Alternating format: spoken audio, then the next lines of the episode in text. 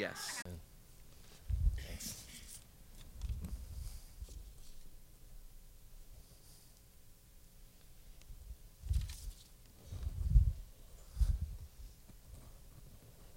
Can we also have some people sit up around the stage? I would like that.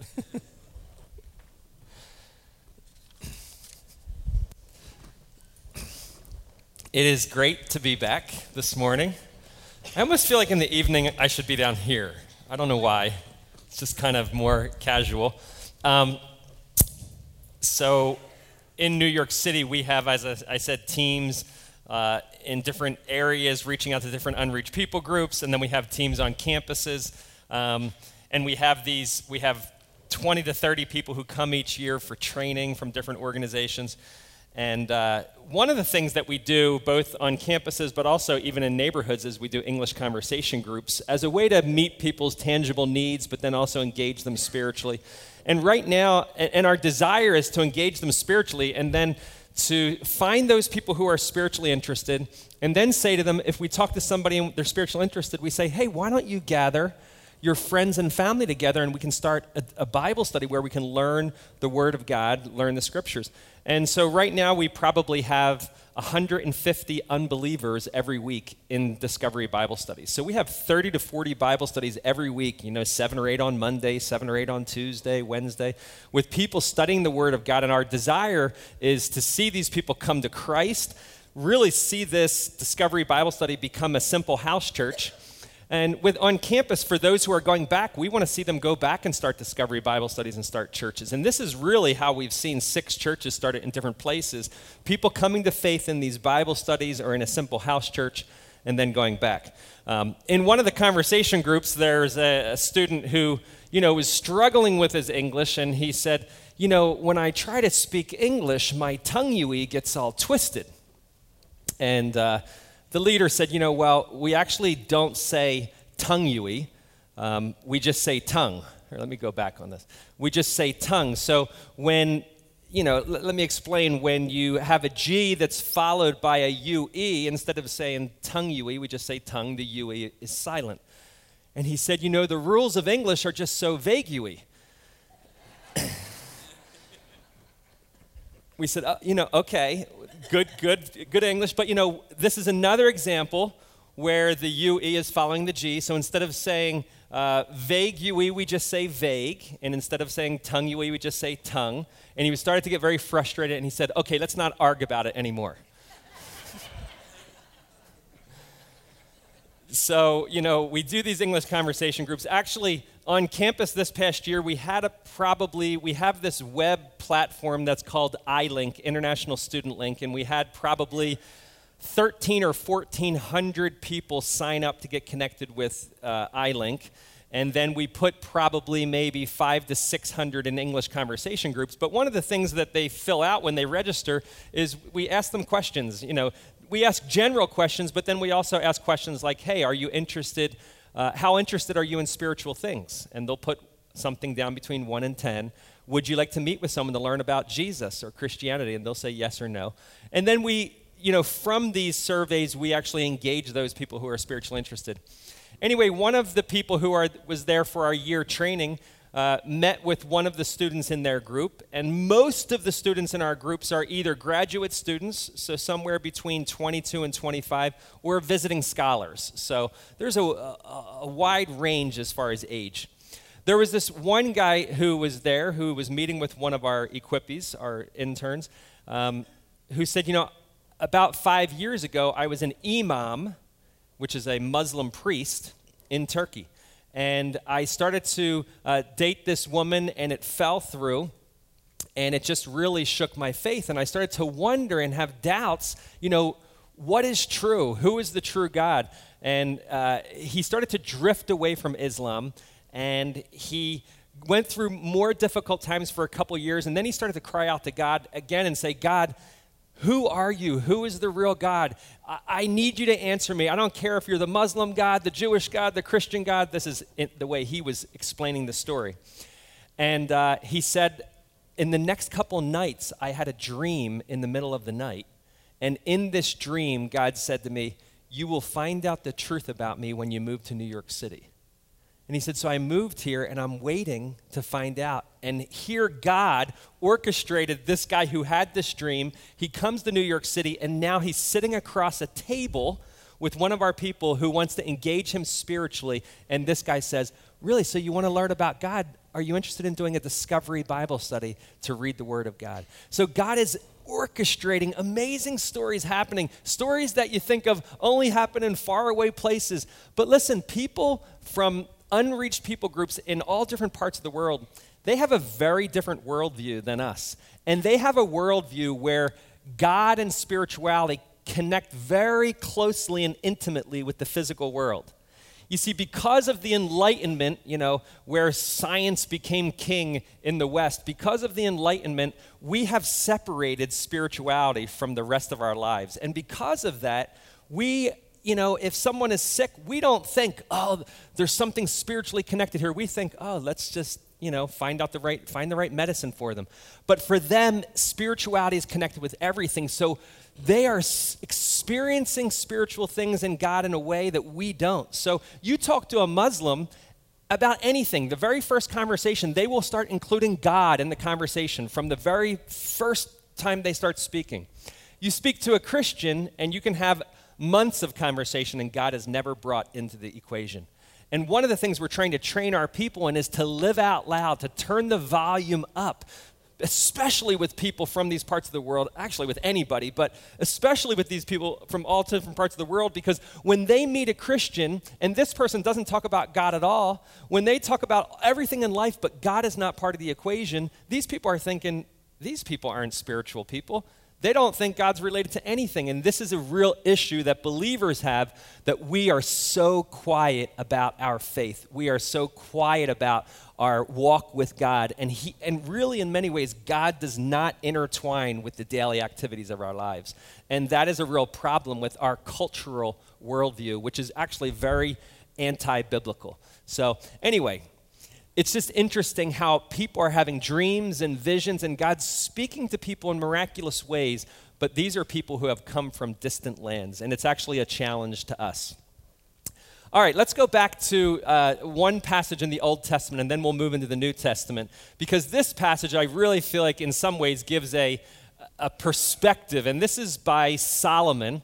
And Solomon had just finished building the temple in the Old Testament, and now they're having this big service of dedication for the temple, and he starts to do this prayer of dedication. And in his prayer, Solomon specifically prays to God and asks God to answer the prayers of foreigners. Listen to what he says, and then we also see the reason why. And this is in Second Chronicles chapter 6.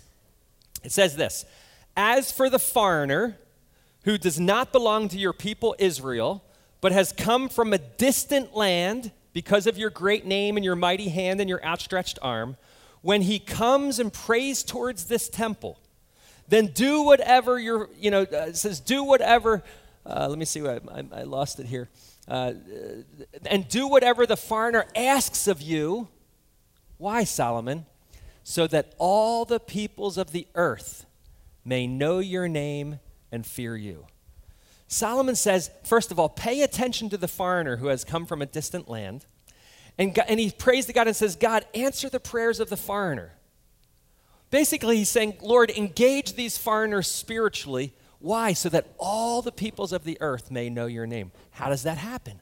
Foreigners hear the message, and then the message spreads along relational and family lines as they keep in contact, as they go back, as their lives are changed we had a graduate student on campus uh, from China probably five years ago. Um, he was in one of our English conversation groups, and then he was in a Discovery Bible study. And then he went through the Discovery Bible study, and he was in there. By the time April came, he said, I want to put my faith in Christ, and he got baptized in April. I started to disciple him. His name was Hang. And I said, Hang, I want you to write down on a piece of paper 20 or 30 people you know who need to hear this message of salvation in Jesus. So he wrote down the names of 20 or 30 people. And I said, Hang, let's pray right now and ask the Holy Spirit which five he wants you to share with this week. So we prayed together, and Hung said, started to circle five different names. So he was going to share the gospel with the, these five people this week. By the way, which people does God want you to share with this week? That's, a, that's a, so Hung is praying and he writes circles names. One of the names is obviously someone very close to him. It was his mother. So he starts sharing with his mother through Skype. Uh, week after week, every week, talking to her about what he's learning in the Bible, how God's changing his life. Um, about the middle of the summer, probably June or July, his mother comes to Christ. She puts her faith in Christ, and she's back in China, in a distant, remote kind of place in China where there's no church.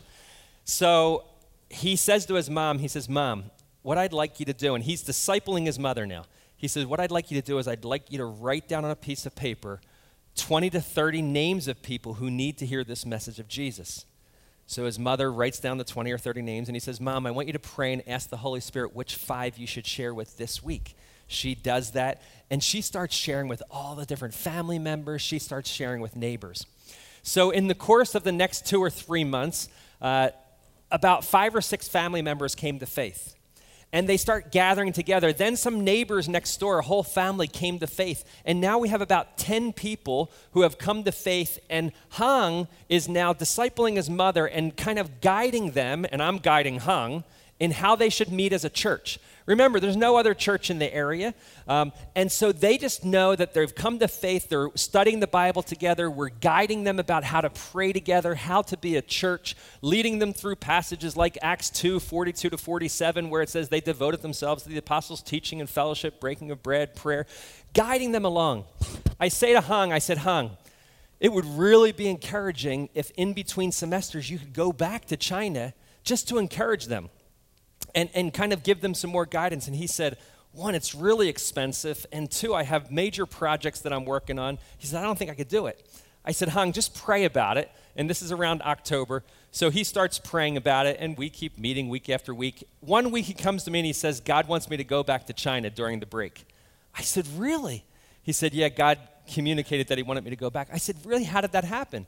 He said, Well, I was in a Chinese restaurant and I opened a fortune cookie. And That's what he said. And he said, inside it said this You will share good news with people you love. And he said, I knew from that point that God wanted me to go back and share, you know, and talk with them and encourage them. I said, Great. I said, God's never spoken to me through a fortune cookie, but you know what? I'm not going to put God in a box. Great, you know? So um, he goes back to China. Now remember, he's been a believer since April. Uh, he's now engaging his mother and discipling her, and then she's then discipling others. He goes back to China, baptizes five of those people. Now, here's a guy who just became a believer in April, and he's baptizing people, and the rest, you know, continued in the church. But this is the kind of, this is what we talk about. This is an example of Second Chronicles where it says, Pray for the foreigner who comes to us, so that all the world will know and it happens through relational lines. We'll look at another passage where we see the gospel spreading by reaching foreigners who come to us. All right, let's move on. Oh, let me tell you another story. Look at this picture here. This is a great, great picture. One of the things that we teach in our program in New York City is from Luke 10, and it's basically this idea of what's called the person of peace. Um, and the person of peace is someone who will bring you in, bring a believer who's coming with a spiritual message. They'll bring you into their whole household so that the household can hear the message. So we tell our people look, don't focus on individuals, focus on families. Don't focus on individuals. We try to never start a Bible study with one person. We always try to have them gather their friends and family together. Um, and so, this is what we see in Luke chapter 10, where the person of peace welcomes this person in, they eat amongst them, they pray for the healing of their family, and so forth. A great example of this person of peace idea is from Acts chapter 10. You know the Roman centurion? What happens? He knows that Peter is coming with a spiritual message, so what does he do? He gathers all of his friends and family together. The gospel's proclaimed, and who gets saved? All of them all of them get saved. And what we've come to believe in New York City, and now it's a conviction, we're saying, look, when God is bringing the gospel into this person's life, we no longer think of that person as, a, as an individual. Now we say, if God's bringing the gospel into this person's life, really, He's bringing the gospel into their family, into their community. And we always now focus on the community. I always thought it was very interesting how Paul would say, believe in the Lord Jesus Christ, and you and your household will be saved. And I thought, well, how can he say that? I mean, every person has to have faith on their own. He can't say that the whole household will be saved because they came from the same corporate communal mindset. They were not individualistic like we are in the West, who just say, oh, you will be saved. The gospel's coming into the household, the gospel's coming into the community. So we're always trying to get, get people to gather their friends and family together. So, anyway, um, we had these two people who are there for our one year training and ministry, and they're in a shop, in a Nepali shop, and they're just shopping for a purse. And they're in there, and the guy who's working in there is watching them, and they can feel him watching. Do you ever go into a shop and you know the person's watching? You feel like turning and saying, All right, look, back away, I'm just looking. But anyway, they feel him watching. And then he comes up to them. He actually turns out to be the owner. He comes up to them. They never said a word to him. He comes up to them and says to them, I believe in Jesus. And they were like, Really? He said, Yes, I, I started about 15 years ago reading the Bible, and I believe in Jesus. I've never been baptized, I don't go to church, but I want my people to know about Jesus. This is what he says. They said, Really, why don't you gather them together and we'll come and share with them? That weekend, he gathered about 10 people in his shop.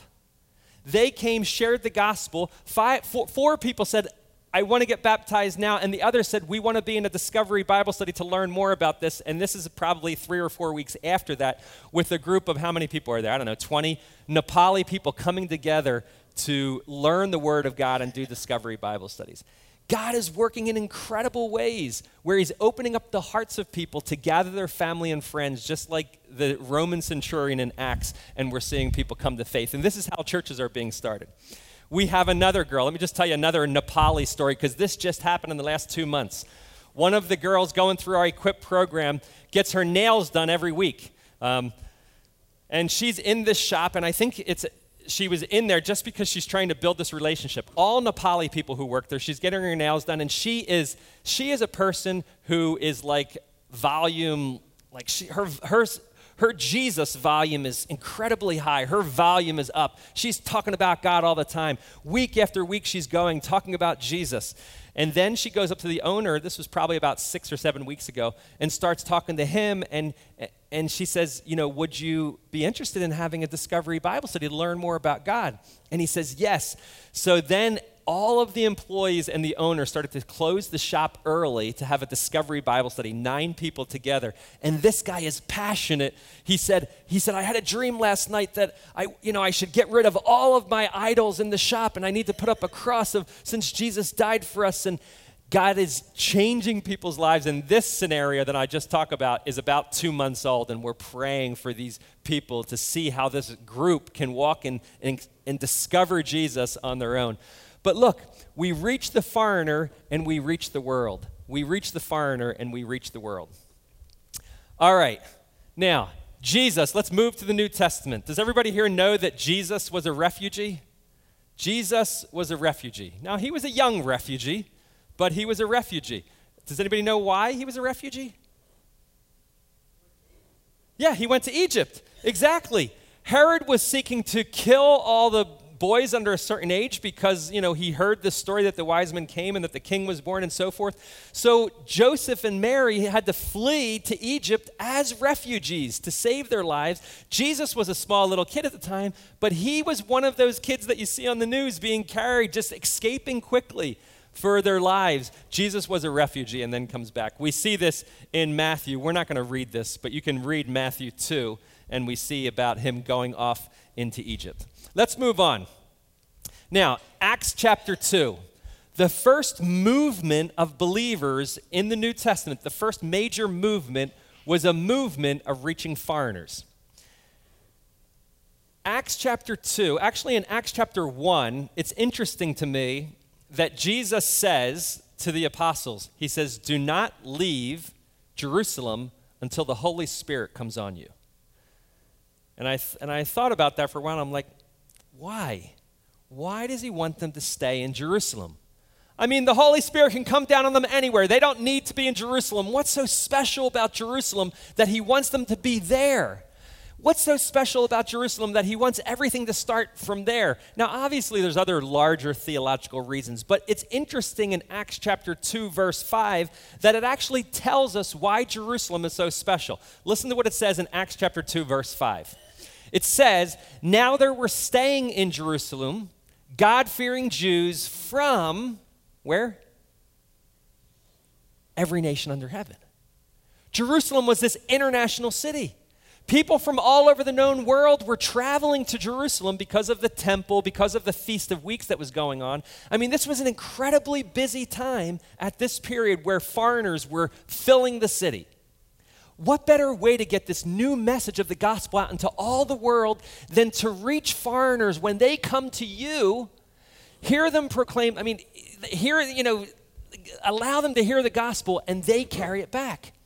I mean, how more efficient can we get? So, what happens is the whole miracle of Pentecost happens. Now, when we think of the miracle of Pentecost, we generally think of, oh, the Holy Spirit came down and indwelled people. But the, and that's part of it, for sure. But the miracle of Pentecost is a miracle of God reaching foreigners. Listen to what happens.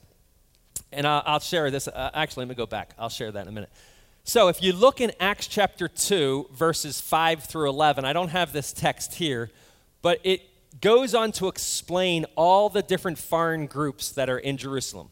And all of these internationals start to hear the apostles speaking, and it says in the text that they all started to hear them in their own native languages. It says something, they, they started to say, Now, how is it that each of us hears them in our own native languages? And then it starts to list them Parthians, Medes, Elamites, residents of Mesopotamia, Judea, Cappadocia, Pontus, Asia, Phrygia, Pamphylia, Egypt, and parts of Libya near Cyrene, visitors from Rome, both Jews and converts to Judaism, Cretans and Arabs. We hear them declaring the wonders of God in our own tongues. That's what it says. And then it, the gospel's proclaimed, and 3,000 people get saved on that one day. 3,000. 3,000 who? Foreigners.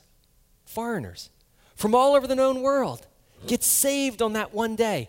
And now they're there temporarily, just like international students or, or UN diplomats, they're there temporarily, and then they're going back home. What better way to get the gospel out into all the world? The miracle of Pentecost is a miracle of God reaching the, the migrant, the foreigner, the traveler as a way to get the gospel out into the world. We had a girl in one of our English conversation groups on campus. She was from South Korea, which is a it's not an unreached people group at all, but she came and then she was in a discovery Bible study and she came to faith. Put her faith in Jesus, went back to her country, and became a foreign diplomat for South Korea. About and she would visit, and then her husband came with her one visit, and he came to faith. And so I started to disciple him. Then, a couple years later, uh, South Korea sent them to the United Nations as diplomats, sent her as a diplomat. So they're there, they're a part of our house church. They are learning what it means to follow Jesus and proclaim their faith. About a year later, they started their own house church. Then, about two years after that, which was probably about a year ago, um, their country said, You're now, we're now going to relocate you. You have an assignment in Bolivia. So they're now down in Bolivia, and they started a church down in Bolivia. So, because they heard the gospel, because they came to faith, because we taught them how to engage people and start churches, now God is using them wherever they go to share the gospel and start churches. This is the picture of Acts chapter 2, where we see people coming from a foreign place and carrying the message back when they go back. Actually, it's interesting in Acts chapter 2 that it talks about people from Rome. Now, we know that the book of Romans was written by Paul to the church in Rome. Does anybody here know who started the church in Rome? Anybody? No, nobody knows. I mean, literally, nobody actually knows who started the church in Rome. Scholars do not know who started the church in Rome. But I know who started the church in Rome. You're like, you do? I actually do. It had to have been someone who heard the gospel in Jerusalem or Israel, carried the message back, shared it with their friends and family. People come to faith, and a church is started. And then Paul later, since they need more grounding, writes the book of Romans to them to give them a clear understanding of their faith. But a church already existed in Rome, and then Paul wrote later. But nobody knows who started the church in Rome. People hear the gospel, the message is carried by relational lines and family lines, and as people are traveling, and people are coming to faith. This is exactly what we see Solomon talk about in Second Chronicles. This is exactly what we see happening as a result of Acts chapter 2. God is reaching the nations. This is a picture of a Discovery Bible study that we talk about. Uh, so, you know, as I said, we have probably 150 or so people in Discovery Bible studies meeting regularly, weekly. Let's look at how God forces migration in order to spread the gospel. Now, Jesus said um, in Acts chapter 1, he says, You will receive power when the Holy Spirit comes on you, and you will be my witnesses in where? Jerusalem, Samaria, Judea, and to the basically the ends of the earth. So, now we know that it's easy to get settled. We know that it's easy to accumulate stuff and get comfortable. And we know that we can have really good intentions of going out and really being a part of the mission that God calls us to be a part of. We know that, but it's easy to get comfortable, and so it's we just don't go. And so I think that's what might have been happening to the church in Jerusalem. That's what might have been happening to the church in Jerusalem. And so what does God do? God sovereignly allows persecution to come and look at what the result is. And I have to say that I can't deny thinking that there's a very strong connection between God allowing persecution and what the result is. Look at what it says in Acts chapter 8. On that day, a great persecution broke out against the church in Jerusalem. And all except the apostles were scattered. Where? Judea and Samaria. Isn't that interesting? Those who had been scattered preached the word wherever they went. Isn't that amazing? God told us to go, going wasn't happening. Allows persecution to happen, and now going's happening. Not voluntarily, but God is orchestrating it. And all of the believers in Jerusalem were forced out, and the word of God begins to spread. Why? Because God is forcing. And how are they leaving? How are these people leaving Jerusalem as what? Refugees refugees because there's persecution. We see a follow up in Acts chapter 11. Look at what it says. Now, those who had been scattered by the persecution that broke out when Stephen was killed during. Uh, when Stephen was killed, traveled as far as Phoenicia, Cyprus, and Antioch, spreading the word only among Jews. Some of them, however, men from Cyprus and Cyrene, went to Antioch and began to speak to Greeks also, telling them the good news of the Lord Jesus. The Lord's hand was with them, and a great number of people believed and turned to the Lord. Why is it that God includes two times in, in chapter 8, then again in chapter 11, this whole scenario of how persecution broke out and it resulted in people being forced to migrate and then the gospel spreading? You see, God not only divinely orchestrated it, but He wants us to know this. He wants us to know that, look, I want the gospel to go out and I will find every means possible. I will, I will work in the circumstances of life to make sure that the gospel is proclaimed to the ends of the earth, one way or another. And he calls us to say, hey, commit your life to this. And use your finances, use your time, use your everything in your life to, to be a part of my mission to seek and save the lost. Be, make this your calling in life. And he says, he welcomes us into this willingly. But then sometimes, if it doesn't happen, he uses other means. So it's just interesting how God does this. Now, I'd like to turn to Acts chapter 17. And if you have a Bible, you can turn there, but it's not necessary because I'm going to put it up on the screen. Okay, let's look at God's purpose in migration. We see this in Acts chapter 17. It says this The God who made the world, now, just as a quick background, Paul here is in Athens, so he's speaking to the Greeks. And he's basically, now these are not believers, these are people who are worshiping unknown gods and have all different gods. And he starts to proclaim the good news to these foreigners, these unbelievers, as a missionary, basically. And in his uh, proclamation, we learn God's purpose for migration. Look at what it says The God who made the world and all things in it, and then I'm going to jump just to 26. And he made from one man every nation of mankind to live on all the face of the earth having determined their appointed times and the boundaries of their habitation, so that they would seek God. Okay, this is very interesting. What Paul is saying here is that God first orchestrates global migration. Look what it says in 26. He made from one man every nation of mankind to live on all the face of the earth. So God is orchestrating the spread of humanity around the globe. God did this from one man. And it says here that he, God determines where they will live. God determines where these people will live. Look at what it says in verse uh, 26 again. Having determined their appointed times and the boundaries of their habitation. So, God determines two things here. He determines when people will live, and He determines where people will live. You know what I take from this?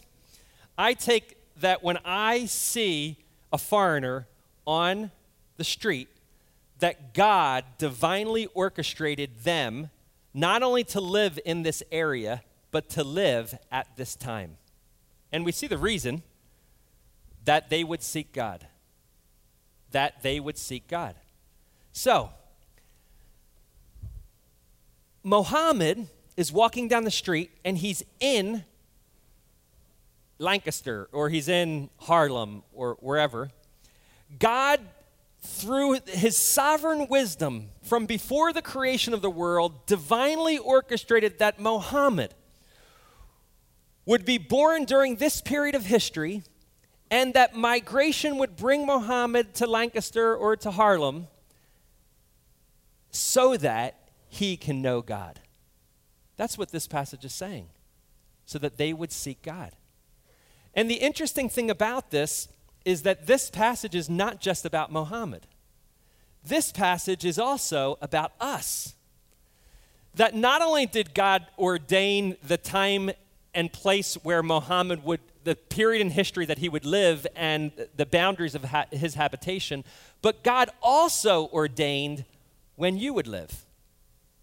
God could have had you live in any period of history. And God specifically, knowing your name specifically, said, You will live at this time, and you will live in this place.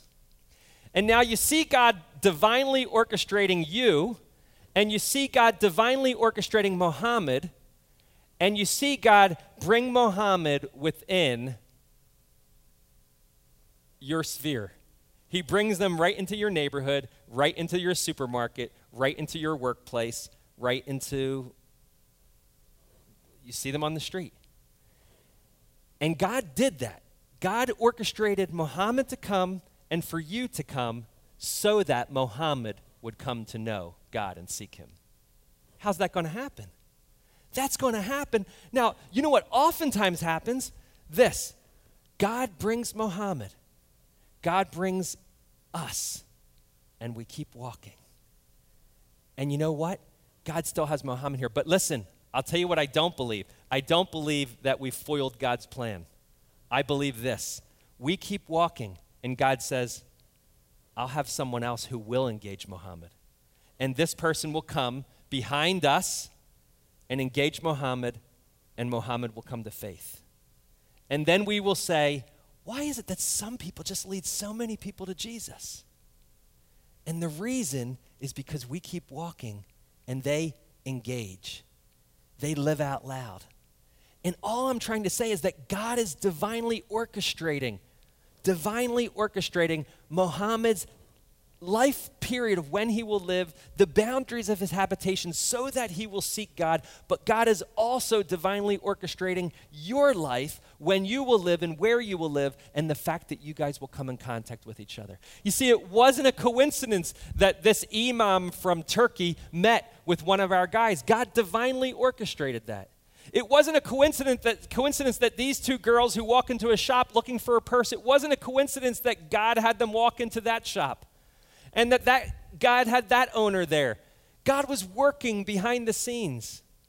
You see, God is going to accomplish his purpose. The earth will be filled with the knowledge of the glory of the Lord as the waters cover the sea. That will happen regardless of how we engage it or not. It will happen. It's a promise. The question is do we want to be a part of it? Do we want to be a part of God's plan to seek and save the lost? The train is moving. The question is are we going to get on? But it will reach the port where it's going. It will, maybe that's a ship, but it will reach where it's going. God's plan will be accomplished. And it's a beautiful thing, and God invites us into it. Michael, um, Michael was a student who came also uh, to New York City. He, again, same thing, was in a Bible, was in an English group, was in a Bible study. Um, then he became part of our house church. God really changed his life. He came here because his wealthy father, who owns this business in Taiwan, who does business with Japan, sent him to Columbia University, which is an Ivy League school. So he comes to faith. His life radically changes. His father sends him to Japan for two years to learn Japanese. While he's there, he starts two house churches. Now he's in Taiwan, he started another house church, and he's been leading this house church for about seven years. You see, God is reaching the nations all over the place by bringing foreigners to us. God is reaching the nations. So many, so many stories. Uh, we had um, one of the things we do, we try to meet people in all different you know, we try to meet them on campus, we meet them in shops, we try to meet them on the street, we try to meet them in all different, at the community center that they go to. We're looking for all the avenues to meet and engage people. Um, one of our guys was out on the street and he was talking uh, to a group of people, and this Tibetan guy walks by and overhears them. Now, let me just say this as a quick tangent. Don't be afraid to share the gospel out loud so that others can overhear because that's how God oftentimes works to bring people to faith. It's just by overhearing. I'll tell you, one of the hard things about New York City is that everything is so close and people are so jammed together. You know, now when you go to a restaurant, you sit and you're engaging this person here, and literally, like, there's about an inch between your tables. And in the beginning, it takes some time getting used to, but it, you feel like they're listening to your conversation, and they are. And the reason I know that is because I listen to their conversation, and you try to act like you're not listening, but you can't help it. They're right there. So, you know, it used to be when I was engaging people spiritually, I'd feel a little awkward. But now I'm saying, hey, God not only orchestrated us to be here, God orchestrated these people to be here right next to us. I'm going to share the gospel and let them, either they're going to huff and puff and be like, you know, or they're going to, God's going to do something. Anyway, so these people are out on the street. Uh, one of our team members out on the street, street just engaging someone, talking to them. This Tibetan guy comes up to them and said, I overheard you. Are you guys talking about Jesus? And the guy was like, Yeah, yeah, we're talking about Jesus. And the Tibetan guy says this Last night, Look, I'm not trying to make theological points here. I'm just telling you the story. He said, Last night, I had a dream and I saw Jesus coming out of the sky and he pointed at me. And he said, What does that mean? Our team members were like, I'm not really sure what that means, but let me tell you about Jesus. They told him about Jesus, and the next day he put his faith in Christ. You see, God is working in miraculous ways, and God divinely orchestrated this guy to walk by and hear the conversation. And you know what? His family in Tibet can come to Christ because of this guy. And we have story after story of people coming to Christ and the message going out. The same thing we see in Second Chronicles that Solomon said, pray for the foreigner and God answer their prayer so that the whole world will know. It's the same thing that we see in Acts chapter 2. And it's the same thing that we see in Acts chapter 17 where it says that God has orchestrated the, the divine place of, you know, that they will live and the time that they will live so that they will seek him. We have to realize that migration is all through Scripture. God is sovereignly orchestrating migration in order to bring the nations to himself. And God calls believers like us to also think like foreigners. Now, this is the hard part. It's hard to think like foreigners because everything inside of us wants to settle down and feel secure. Everything inside of us wants us to be in control of our lives and our environments. You know, look, I'm no different than you. I like things to be stable. I like things to be secure. I like to be in control. And that's a bad spiritual trait that we all have, right? Don't we all feel that way? I just want to be in control. Don't want circumstances. I want to know where I'm sleeping, know what I'm eating, know how much I have in the bank, know what where my kids are going. I want to be in control. Um, but God says, I want you to think like a foreigner. I want you to think like a refugee. I want you to think that any moment I can say, okay, grab your backpack and come with me, and you take nothing with you. It's interesting in Luke chapter 10, Jesus says, I want you to go and don't take any food, don't take any clothing, don't take anything with you. Just go. Well, can't we just go and share the gospel? Why do you got to give that command with it? Don't take anything. God has his purposes of us being vulnerable. But God calls us to think like foreigners. Hebrews 11, we can't explain all these passages, but they were given promises. And it says, All these people were still living by faith when they died. They did not receive the things promised. They only saw them and welcomed them from a distance, admitting that they were foreigners and strangers on earth. That's how God wants us to view ourselves. Lord, I'm just a foreigner and a stranger on earth. I'm just passing through. My life is a drop in the bucket compared to eternity. Lord, please begin to pry my fingers off my stuff. Please begin to pry my fingers off my control and my plans. First Peter says this since you call on a father who judges each person's work impartially, live out your time as foreigners here in reverent fear. The same theme. Be a refugee, be a foreigner, be someone who's not settled down. 1 Peter 2 Dear friends, I urge you as foreigners and exiles to abstain from sinful desires which war against your soul. Become a foreigner, become an alien, become a stranger to this world. When we do, we become ready to be used by God. We let go of reputation, we let go of control, and we say, God, I will go. I don't I will go and I will do and I will speak and I will engage and I'll just leave the results up to you. And that's when God begins to do incredible things. We used to think that you had to cross an ocean to do missions. And look, it's still extremely important. We need people to cross an ocean into, this, into the countries, and there's so many advantages to doing that. But there's also all kinds of advantages, same number of advantages of reaching those who come to us. Missions is no longer just crossing an ocean. God is changing the whole paradigm in, of how missions is happening. Um, in a book called The Meeting of the Waters, Fritz Kling said this The mission field today has become entirely multi directional. And then he quotes a guy named David Wesley who said this Formerly, American Christians often felt that foreign missions necessarily involved crossing an ocean.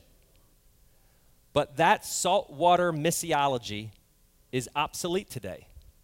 Today, American Christians need to readjust their thinking of missions as something they go to over there in light of the fact that the ends of the earth have come over here. God is bringing the world to us. It's actually not new. I mean, we've seen this all through the Old Testament, we see this in the New Testament, but it's new to us as far as thinking about missions.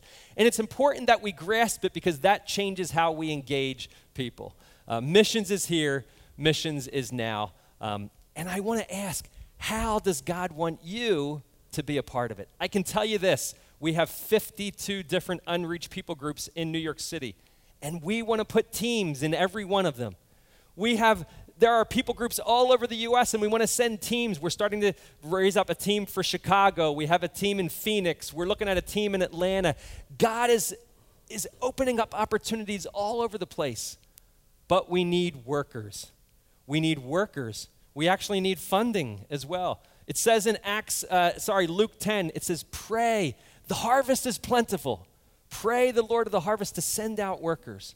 How is God using you? What place do you have? Why did God choose for you to be born at this time?